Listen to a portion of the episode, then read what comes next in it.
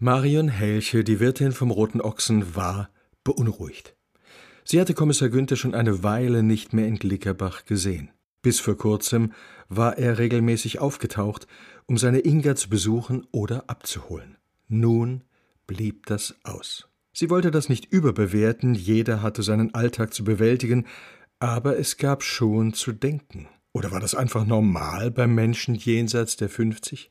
Wich da die Phase der Verliebtheit deutlich schneller, jener Abgeklärtheit, in die Beziehungen irgendwann unausweichlich drifteten? Das langt jetzt wieder mit der Ramondik. Sie konnte die Lage nicht richtig einschätzen, deshalb beschloss sie, die anderen aus dem Team ins Boot zu holen, die Kornfels.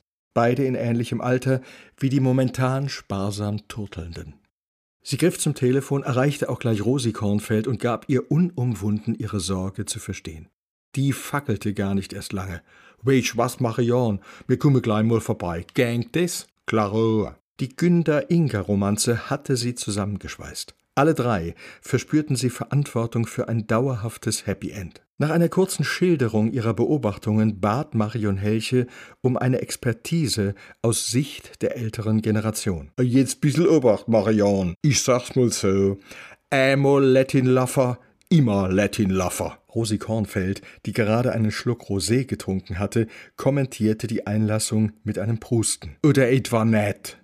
Doch, doch, auf jeden Fall. Allerdings. Axel Kornfeld runzelte die Stirn. Jetzt bin ich mal gespannt. In jeder Beziehung gäbe es nun einmal solche und solche Zeiten, Höhen und Tiefen. Normal. Okay, ich geb's zu, wir haben einmal unser Krise gehabt.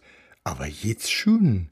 Die sind doch grad mal paar Wochen zusammen. Womöglich käme Kommissar Günther nicht damit klar, dass Inga Eheerfahrung mitbringe. Marion Helche setzte dagegen, die Ehe sei doch gescheitert und nach allem, was man wisse, sei es Inga gewesen, die sich getrennt habe. Du kehre immer zweite zu, dozierte Kornfeld wissend. Manchmal langt aber auch schon ein Dappes, widersprach seine Rosi zur heimlichen Belustigung von Marion Helche. Is ja wascht, dann is er vielleicht eifersüchtig auf andere Männers und kummt do damit net klar, weil er meint, du kann er net mithalten.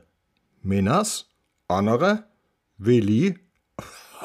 Was weiß nicht, vielleicht hat unser Inga noch der dappische Scheidung erst einmal ein bisschen Ablenkung gebraucht.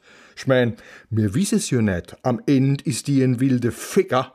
Und in Spanien sind sie zu nichts gekommen, weil Inga so lang gebraucht hat, dem Günder zum Verzählen, mit wem sie alles was gehabt hat. Die Frauen schüttelten ungläubig die Köpfe. Und St. Günder, Kornfeld winkte abschätzig. Bei dem ist es einfacher, wo es nichts zum Verzählen gibt. Die Frauen tendierten zum Abwarten.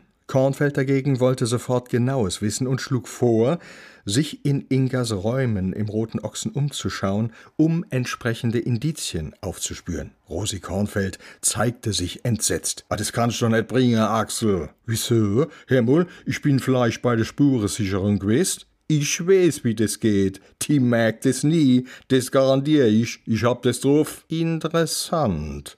Hast du bei mir vielleicht auch schon spioniert?